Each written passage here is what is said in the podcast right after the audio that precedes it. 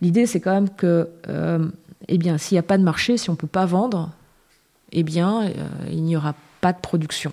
Et donc, ce que dit Dion, c'est que, voilà, toutes les grandes. alors il dit vraiment ça en 1959. Alors, c'est un peu différent aujourd'hui avec les technologies qu'on a, mais malgré tout, ça reste un peu vrai. Il faut des bassins commerciaux. Et ces bassins commerciaux, c'est là qu'on va euh, planter et qu'on va faire du vin. Et dans ces bassins commerciaux, il va y avoir, donc c'est une décision économique, politique, euh, sociale, qui va faire qu'on va vouloir boire du vin. Il y a des endroits où c'est pas possible.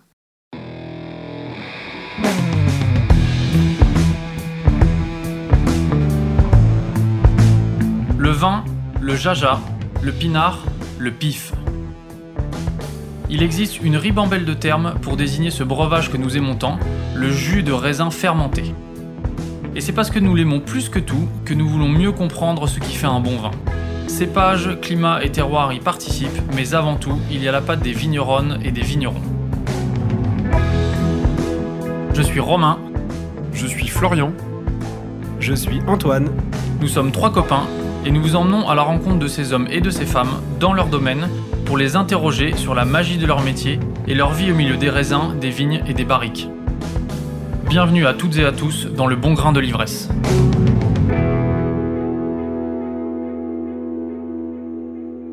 Chers auditeurs, chères auditrices, je suis ravi de vous retrouver pour cette troisième interview de Pascaline Lepelletier. Une fois de plus, Pascaline s'est prêtée à notre jeu de questions-réponses avec toujours autant d'envie et de profondeur. Difficile d'exprimer la joie que nous avons eu à discuter avec elle, mais j'espère sincèrement vous la transmettre. Régalez-vous. Bonjour Pascaline. Bonjour. Merci infiniment de nous accueillir une fois de plus et de, te prêter à notre jeu de, questions-réponses. C'est un plaisir. Euh, donc on se retrouve pour un nouvel échange. On est maintenant à un mois quasiment jour pour jour de la compétition. Comment tu te sens? Euh, Je me sens, euh, je me sens contente. Il y a un peu de stress voilà, mais honnêtement, je, je suis en train de prendre vraiment euh, un petit peu je vois un petit peu l'ampleur de la chose qui va arriver, du concours qui va arriver, mais aussi euh, je vois à quel point j'ai beaucoup de chance et fait je suis vraiment contente de ce qui est en train de m'arriver. Voilà, donc il y a un certain sentiment de, joie un peu un peu naïve, je pense, mais ça va. Ça va. en tout cas, on entend ton, sourire là, au micro, ça fait plaisir. Euh, comment vont s'organiser les semaines jusqu'au, jusqu'au concours, rapidement? Qu'est-ce qui te reste euh, à travailler? Alors là, je suis en France euh, pour encore une grosse semaine. on avait décidé ça avec, avec David, qui est dans la pièce avec nous. Juste à côté de nous, exactement. Qui est David Bureau, qui me, qui me coach inlassablement depuis le, le, début de la préparation, qui est le capitaine de la Team France. Donc, on on a calé une 10 jours de préparation intensive en France pour caler euh, un peu toutes, euh, toutes les épreuves euh, et tout le travail encore à, faire bah, jusqu'au concours, qui est effectivement dans, dans 34 jours. donc la semaine, cette semaine, fin de semaine, va être dédiée à différents travaux très intenses sur différents aspects techniques et aussi comportementaux. Et la semaine prochaine, euh, ça va être une semaine euh, aussi très intense en France, où il va y avoir beaucoup de travail encore d'apprentissage au niveau de tout ce qui est sponsor. Euh, donc des masterclass avec les personnes qui, je sais, vont être actives durant, durant la semaine du concours. Alors je ne sais pas si les vins vont tomber ou si les régions vont être utilisées pour, pour la théorie, mais... mais ce serait une erreur que de ne pas, de pas se préparer à ce qu'ils y soient en tout cas. Euh, disons que ce sont euh, des, choses fondamentales à connaître. Alors, c'est les vins du Beaujolais, c'est la Champagne, c'était des sakés. Euh, et donc, quoi qu'il advienne, ce sont des produits qu'il faut que je connaisse. ce sont des vins que je peux utiliser, moi, pour une épreuve d'accord vins ou que je peux avoir dans une dégustation à l'aveugle. un produit comme le saké, c'est quelque chose que je peux sortir de ma poche arrière, un petit peu comme une arme secrète.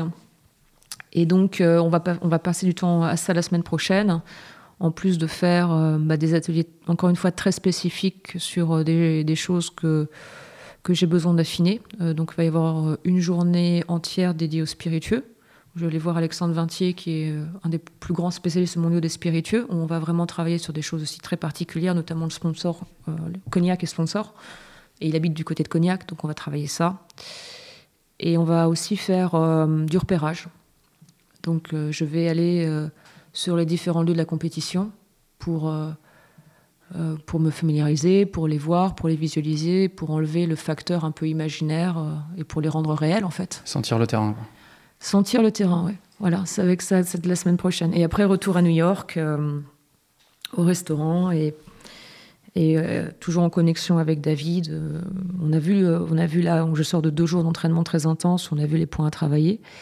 Et l'idée, ça va être vraiment de mettre en place des exercices de routine pour les pratiquer au restaurant, entretenir ce qui doit être entretenu, euh, me reposer, faire en sorte euh, vraiment d'être bien et de continuer sur cette espèce d'énergie que j'ai en ce moment qui est, qui est vraiment agréable, quoi, où, où il y a envie, il y a encore une soif d'apprendre et voilà, où on, sent quand même ce qui était super sur les deux jours là, c'est que on sent que malgré tout, il y a des paliers qui sont un peu franchis, il y a des choses qui sont maîtrisées, et donc ça, ça veut dire que le travail paie. Voilà. Je vais changer de sujet et parler un petit peu de ton actualité euh, récente. Tu as publié un livre à l'automne 2022. Euh, C'est une autre de, tes casquettes, autrice maintenant. Euh, donc ça s'appelle Mille vignes. J'ai l'impression que c'est un joli succès d'édition. pour le moment, on en entend beaucoup parler et je vois beaucoup de commentaires élogieux sur les réseaux sociaux ou dans, dans la presse. Donc félicitations. Merci. T'expliques dans l'introduction que c'est le livre que tu aurais aimé avoir entre les mains quand tu as démarré euh, dans le monde du vin, quand tu t'es inscrit en école de, sommellerie, pourquoi est-ce que c'est ce livre qui t'a manqué à ce moment-là Et pourquoi est-ce qu'il euh, manquait toujours euh, aujourd'hui dans le monde du vin? C'est gentil pour, les commentaires sur le, livre. oui, j'ai vraiment écrit ce livre vraiment pour moi, c'est sincère ce que j'écris aussi dans l'introduction. J'ai beaucoup de plaisir à l'écrire et à, faire les recherches. Euh, je crois que ça manquait au départ dans ma carrière de sommellerie, euh, parce que notamment je venais de la philosophie. Et, euh, j'avais, et avant, j'avais fait des classes prépa. Et j'avais eu la chance, comme relativement longtemps dans ma carrière universitaire, bah, d'avoir beaucoup d'interdisciplinarité, d'une part. Donc de toujours être encouragé par mes professeurs à penser les disciplines en, vraiment en interaction entre elles, des champs du savoir. Ce qui n'est pas si commun en France, dans le milieu universitaire notamment, ou qui est quand même beaucoup cloisonné euh, dans tout un tas d'institutions. C'est plutôt une chance, j'ai l'impression d'avoir été dans un milieu comme ça. Oui, c'est assez vrai, notamment quand je le vois aux États-Unis ou quand ils ont la chance d'être à l'université. En fait, ils peuvent avoir des, majors, donc ils peuvent prendre des disciplines incroyablement vastes. C'est fantastique, en fait, cette interdisciplinarité là-bas. Et c'est vrai qu'ici, on l'a un peu moins, il faut, la, il faut vraiment aller la chercher. Euh, bon, moi, c'est vrai, une fois, encore une fois, la chance que j'ai eu énorme de faire de la philosophie, c'est que ça ça, c'est une discipline qui est interdisciplinaire. Donc, j'ai eu euh, aussi bien des cours sur la logique anglo-saxonne et à m'interroger sur les mathématiques, que sur la morale et les questions politiques, que sur l'esthétique, que sur des questions de, voilà, de plus fondamentales de métaphysique ou euh, c'est quoi la nature, c'est quoi Dieu, c'est quoi, c'est quoi le transcendant, c'est quoi le spirituel. Euh, et donc, euh, bah, il y avait ça d'abord, il y avait l'interdisciplinarité qui était fondamentale pour moi. Et on l'a dans le vin, on nous l'apprend. On apprend la viticulture, on apprend la dégustation, on apprend la réglementation. Mais en fait, on n'apprend pas les liens nécessairement entre eux. On nous, dit juste qu'il faut les connaître un petit peu par cœur. Donc il y avait ça d'une part. Et d'autres, il y a eu quand même, au fur et à mesure de, euh, bah, mon évolution, la surprise au final de découvrir très souvent dans le vin que je goûtais euh, et qu'on me présentait comme quelque chose d'objectif, comme quelque chose qu'il fallait que je connaisse avec une espèce d'absolu. Alors à chaque fois, je prends un peu le, Sancerre, hein, qui est pour moi un vin que j'aime beaucoup euh, de ma région nigérienne. Où voilà, quand j'ai appris le vin ici, puis surtout aux États-Unis, on m'a dit bah voilà les Sancerres, ça doit avoir ce profil-là, ça goûte comme ça, et surtout après avec le MS, ça ne peut être que ça. Et en fait, dès lors qu'on commence à s'intéresser un petit peu à l'histoire euh, et, aux hommes qui l'ont fait, et à l'histoire économique et géographique, et eh ben ça, c'est pas du tout ça. Et, euh, et en fait, ça m'a beaucoup frustré, ça m'a moins frustré que ça m'a rendu triste qu'on m'impose une certaine idée d'une chose et qu'on m'explique pas pourquoi. Et euh, je me suis rendu compte que c'était le cas dans beaucoup d'autres aspects du vin, où on parle un petit peu d'histoire, enfin on parle même beaucoup d'histoire dans le vin, mais elle est toujours assez déconnectée de ce qu'on a dans la bouteille, ou alors on va juste vous parler de quelque chose d'assez mythologique ou mythique qui est souvent utilisé sur un point de vue marketing, Mais après, tout, tout l'humain, euh, peut-être pas aussi euh, brillant, clinquant, toute la petite histoire humaine, entre guillemets, elle est cachée. Et on ne en parle pas, alors qu'en fait, c'est elle le vrai moteur de ce qu'on est en train de boire. Alors tu prends des exemples très concrets dans ton livre qui, moi, m'ont marqué. dans le chapitre qui traite des terroirs, tu parles notamment de Chablis et puis des, grands crus de Gevrey enfin de les grands crus en Bourgogne, et notamment tu poses la question de pourquoi est-ce que c'est euh, Gevrey-Chambertin qui a le plus de, grands crus.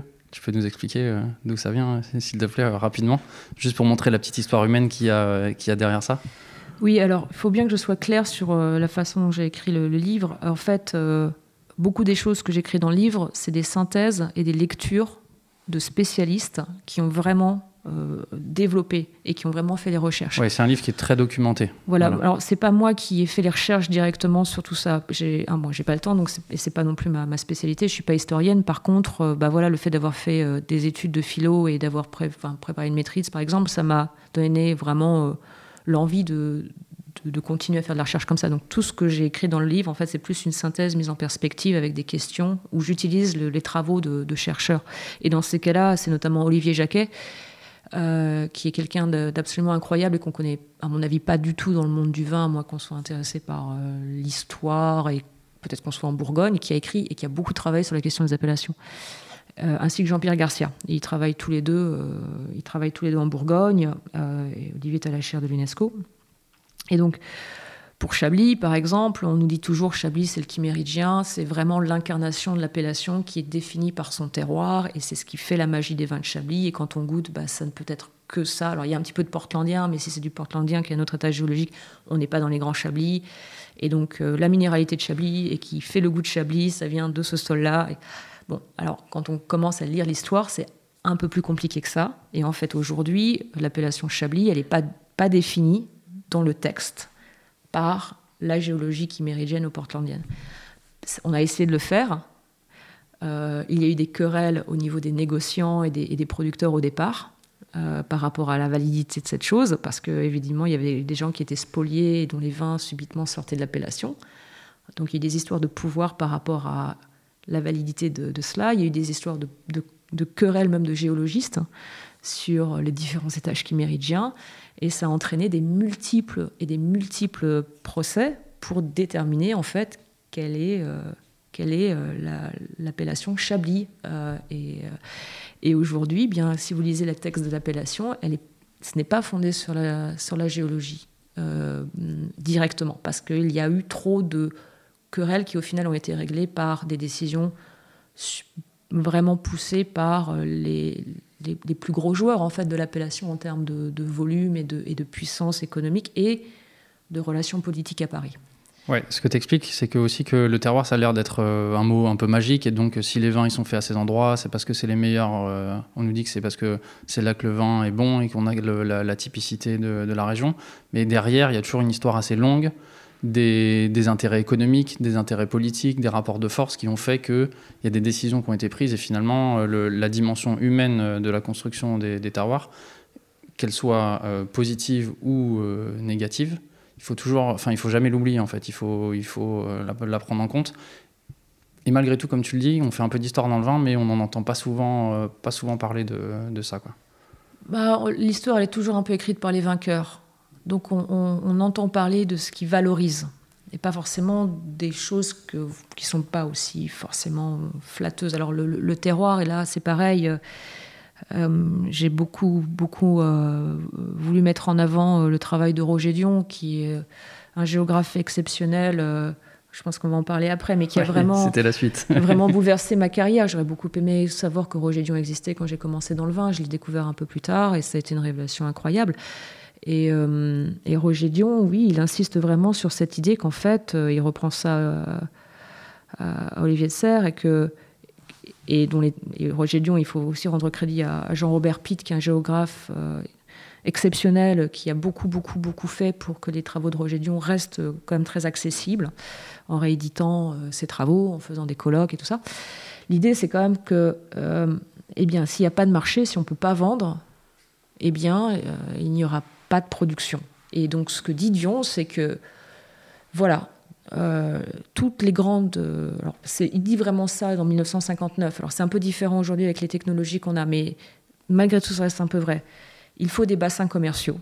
Et ces bassins commerciaux, c'est là qu'on va planter et qu'on va faire du vin. Et dans ces bassins commerciaux, il va y avoir. Donc c'est une décision économique politique, euh, sociale, qui va faire qu'on va vouloir boire du vin. Il y a des endroits où c'est pas possible. Euh, et ces endroits-là vont devenir euh, des points de vente, vont devenir vraiment des marchés. Donc il va y avoir ces interactions. Et les endroits où on peut, il va y avoir des grands bassins. Et dans ces grands bassins, au fur et à mesure, on va discerner les meilleurs terroirs. Donc le terroir physique pour Roger Dion, il existe. Mais il est secondaire, entre guillemets, dans sa découverte par rapport un centre commercial qui est capable d'avoir les moyens financiers, les moyens techniques, les moyens humains de faire de la viticulture.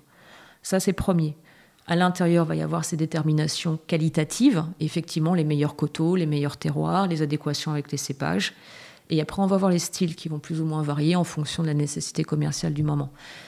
Et Roger Dion, il insiste vraiment là-dessus. Et il dit, euh, il n'y a pas de les, grands terroirs en fait euh, ne sont pas donnés de Dieu, c'est vraiment une création humaine sur le long terme. Et je, cite à la fin ce commentaire de, deux chercheurs qui ont travaillé sur Dion et que je trouve vraiment tellement tellement bien. Ils, disent, disent que c'est en fait euh, les grands terroirs, euh, c'est comme c'est quand on c'est comme si en fait on on traçait la cible autour de la flèche après avoir tiré la flèche. Et donc, euh, et donc c'est un peu ça. Voilà. J'ai été un peu longue, mais c'est un peu compliqué. non, non, y a, tu, parles des marchés qui doivent se créer euh, pour qu'on puisse, euh, pour, qu'on pour que le vin puisse exister. On peut ajouter aussi qu'il faut des voies de communication parfois pour pouvoir, pour pouvoir l'acheminer justement sur les marchés et pouvoir le vendre. Par exemple, la Champagne, s'il n'y avait pas eu la Marne, la, Champagne aurait probablement eu du mal à exister dans cette, dans cette ampleur parce que ça, a aussi permis d'amener le vin, euh, le vin jusqu'à Paris. Et à l'inverse, il y a des voies de communication qui ont fonctionné pendant très longtemps avec des, des régions qui étaient bien développées. Je pense, euh, je pense au tout début de la Loire, autour de Saint-Pourçain par exemple, qui a été une très grande région viticole et qui aujourd'hui est devenue une région viticole très petite par sa taille, parce qu'elle a ensuite été supplantée par des voies de communication plus efficaces, le chemin de fer notamment, qui ont permis euh, d'amener les vins du sud de la France, qui étaient un petit peu moins chers. Et, donc aujourd'hui, Saint-Pourçain par exemple, c'est une région qui n'est pas forcément très reconnu, euh, euh, très renommé pour la qualité de ses vins, alors qu'il y a des vins très bons. On pourrait faire probablement beaucoup plus de vins euh, de, grande qualité, mais il y a justement l'histoire qui a fait aussi que c'est un, petit peu, un petit peu disparu. Oui, bah c'est exactement ça. C'est tout ce que, ce que Médion dans son, vraiment en avant dans son travail. C'est-à-dire que on voit aujourd'hui le vin intenté, on peut croire que c'est objectif, euh, c'est à la fin d'une histoire qui est liée au développement technique, au même liée avec des histoires économiques. Et effectivement, euh, la question des moyens de, des moyens de transport et de transportation euh, du vin est une, histoire absolument fondamentale qui, a, qui, dessine les grands vignobles historiques, en tout cas en Europe. et en fonction de, des évolutions techniques, eh euh, et, des, moyens de communication, eh il y a des régions qui ont disparu et d'autres, au contraire, qui se sont développées. Il y en avait certaines qui étaient déjà des très gros centres de pouvoir économique ou religieux ou politiques et qui ont perduré parce qu'ils étaient tellement importants qu'il fallait qu'ils perdurent et que les voies de communication ont été créées pour que ça perdure. Donc il y a vraiment eu des moyens colossaux qui ont été mis en place. Euh, je pense euh, toutes les rivières aussi qui ont été canalisées, par exemple. C'est quand même un travail titanesque de canaliser ça, de créer des canaux, parce qu'il fallait que ça continue à être euh, des axes sur lesquels on puisse compter. Et, donc, en fait, ce qui est derrière, c'est de se dire, ok, les, les très grands terroirs, c'est indéniable que la Bourgogne a des terroirs exceptionnels. C'est indéniable que le Bordelais a des terroirs exceptionnels. C'est indéniable que la Loire a des terroirs exceptionnels, mais ce ne sont pas les seuls à en avoir. Il y en a encore beaucoup à découvrir. il y a potentiellement des régions pardon, où on ne fait pas de vin aujourd'hui, ou très peu, et où il y a probablement des merveilles euh, qui pourraient être, euh, qui pourraient être produites. Absolument. D'un côté, il y a ça, et de l'autre côté, il y a, aussi euh, bravo à l'ingéniosité humaine qui, sur des terroirs qui sont très compliqués et pas forcément propices à faire des, des très grands vins, en fait, l'ingéniosité humaine a fait en sorte que, par des techniques de fermentation, d'élevage, on, a pu en faire des, très grands vins. Donc c'est c'est en fait euh, remettre en perspective le rôle de l'homme et le rôle du terroir euh, physique, euh, mais en vraiment en, les mettant tous les deux en avant d'une manière différente, à mon avis, de la façon dont on les met en avant aujourd'hui. qui en fait, on se dit, bah, il y a du calcaire, donc c'est top, c'est un grand vin, ou l'homme en fait ne fait rien derrière la nature, et c'est vraiment la transcendance du terroir qui fait que ou au contraire. Euh, ça, c'est la belle histoire. Bah, ça, c'est la belle histoire, mais on est bien d'accord quand même que c'est une mythologie qu'on nous, qu'on nous vend euh, au quotidien. Euh, justement, est-ce que la manière dont on forme au vin, la manière dont on communique sur le vin, est-ce qu'elle est un peu partielle ou borgne, voire un peu partiale? Pas forcément facile de parler de manière générale. Oui, c'est pas facile de parler de manière générale. Euh, bah, on... c'est compliqué comme question. Alors, je vais essayer, je vais essayer de la poser autrement. Aujourd'hui, euh, donc toi, tu t'inscris dans la lignée de, de, Roger Dion, on vient de le dire, euh, qui, avait, qui était géographe de formation, un peu historien aussi, qui a surtout été historien, il me semble, par sa méthode de, de travail. J'ai trouvé une phrase qui m'a plu là sur un, sur un blog euh, qui s'appelle Coliguéré, qui s'intéresse aux archives du Collège de France. Roger Dion, il a été professeur mmh. au Collège de France de 1948 à 1968. Et euh, pour décrire la méthode de Roger Dion, ils utilisent une phrase qui est euh, Seule une lecture historique, voire archéologique d'un territoire permet de s'en faire une connaissance actuelle, complète et juste. Ah, c'est très bien. Oui, oui, j'aime bien cette idée d'archéologie hein. Ou de généalogie. J'ai presque voulu enfin, mettre le sous-titre, je voulais mettre le sous-titre petite généalogie du vin euh, pour en faire un hommage à Nietzsche. Euh, on m'a dit non. Avec cette idée qu'il y a des valeurs derrière. Il y a toujours une histoire humaine qui, en fonction des valeurs qu'elle veut défendre, euh, va, va prendre une décision par rapport à ce qu'elle veut produire. Et c'est en fait, si on, ne, si on ne fait pas attention à cette histoire de la généalogie ou de l'archéologie, d'où ça vient et comment c'est fondé, on, on va manquer la raison du pourquoi de la réalité actuelle de quelque chose. Et on sera obligé juste de se contenter de ce qu'on nous dit par rapport à aujourd'hui. Mais derrière ça, c'est parce que. Pourquoi est-ce que c'est compliqué d'en parler? Parce qu'en fait, c'est complexe. On joue avec euh, l'histoire sur le, longtemps, on joue sur des, envies, des désirs humains qui ont évolué, on, joue sur des systèmes qui ont changé, euh, on joue sur de l'actuel, on est avec une plante qui est d'une complexité incroyable, on est avec un produit issu d'une complexité microbienne qui est aussi très compliquée à comprendre, très complexe, pas compliqué, mais très complexe. Donc c'est normal aujourd'hui qu'on essaye de faire, on a toujours essayé de faire des raccourcis, et parce qu'au final, le but c'est quand même de vendre. Il euh, faut vendre du vin, voilà, et, euh, et de s'inscrire aussi dans des, je pense, dans des champs de connaissances qui sont accessibles à un public. Donc aujourd'hui, on reparle de choses qui ne sont pas forcément non plus enseignées hein, largement. Euh, qui touche à la fois de choses très rationnelles et de choses très intuitives. On touche au milieu microbien, biologique, botanique, euh, pour essayer d'expliquer comment le terroir euh, physique se transforme et s'incarne dans le vin et comment nous, on le reçoit avec nos grilles de lecture qui sont nécessairement historiques et qui sont nécessairement ancrées dans une culture. Donc ça fait énormément de paramètres à, à manipuler en même temps. Et euh, il faut qu'on passe par des étapes d'apprentissage. Euh, donc je pense qu'on a énormément appris sur le vin et, beaucoup décortiqué euh, dans un certain sens. Et qu'aujourd'hui, ben, il faut qu'on recommence à apprécier non plus l'analyse, mais la synthèse. Et le livre aujourd'hui, c'est peut-être encouragé à, cette synthèse-là, et ça va être un cheminement et, et, à des expériences uniques à chaque fois. Et c'est ça aussi que je pense qu'il faut accepter, c'est que tout change. Et on, ce qu'on captera à un moment T ne sera pas ce qu'il y aura dans un moment Z. Et, et ça, c'est pas forcément facile à, oui, alors enseigner, c'est compliqué. Et c'est pour ça, en fait, que le bouquin, il veut pas dire de vérité du tout. Il veut juste apprendre des méthodes, des méthodes de, d'appréhension, quoi. Le bouquin, il se veut pas du tout comme euh, une encyclopédie ou quoi. C'est pas du tout ce que je voulais faire. Ce que je voulais faire, c'était plutôt essayer de mettre en œuvre ma façon de penser. Donc si vous le lisez un peu de A à Z, vous voyez un peu comment je pense et, euh, comment j'essaye d'inviter au questionnement et avoir une réponse à un moment T qui sera satisfaisante. Il y en aura une autre après et une autre après. Tu as une assemblée devant toi de, de, gens qui veulent découvrir un nouveau vignoble, peu importe le pays. tu viens de nous expliquer que ça, serait, euh, ça vient de beaucoup, beaucoup de paramètres. Comment tu t'y prendrais pour euh, leur euh, enseigner, entre guillemets, même si c'est peut-être pas un terme qui colle trop, une façon d'appréhender un beau nouveau terroir viticole Donc le terroir n'existerait pas? Par exemple. Ou pas encore défriché ah bah, Je suis pas. il faudrait que j'appellerais Claude Lydia Bourguignon. J'appellerai des spécialistes de la géologie et de la botanique, et voilà.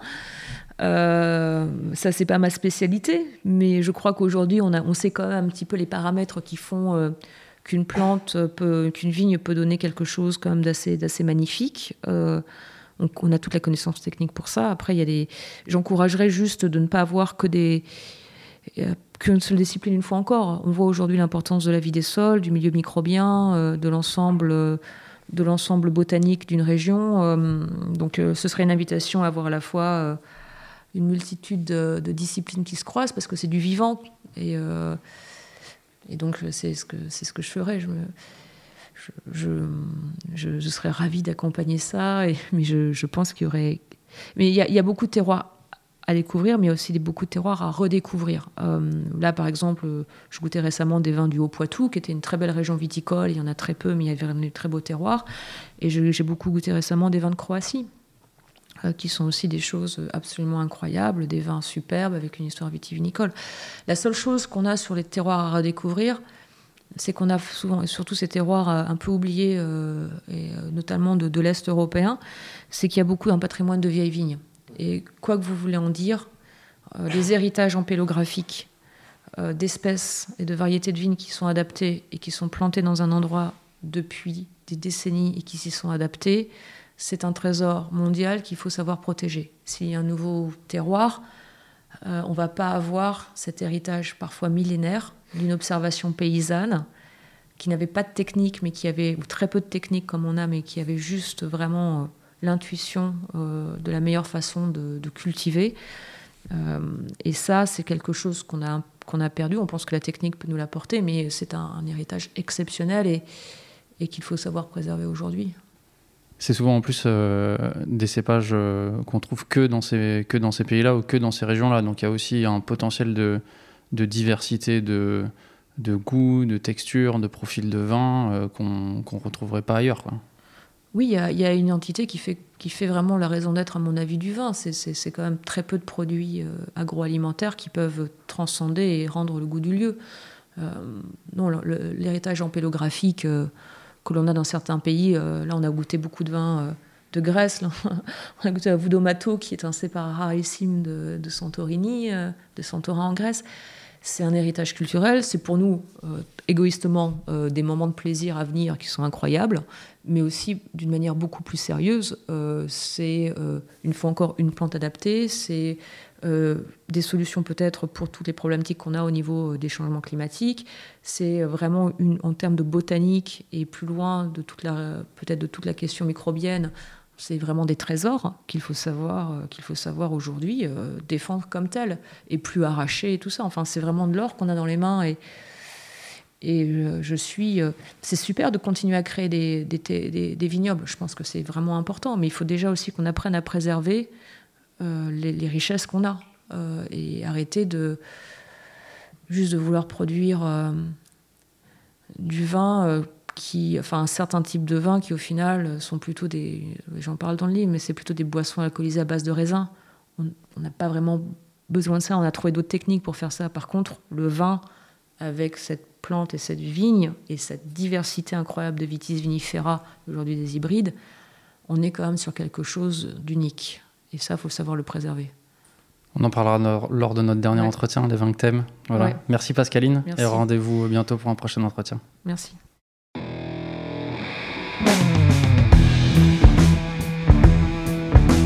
Et voilà, nous en avons terminé avec ce troisième entretien. J'espère que vous avez apprécié. Merci à toutes et à tous de nous suivre et on compte sur vous pour relayer le plus possible autour de vous. Je suis Romain Becker et vous écoutez Le Bon Grain de l'Ivresse. Réalisation Romain Becker, Antoine Sica et Florian Nunez.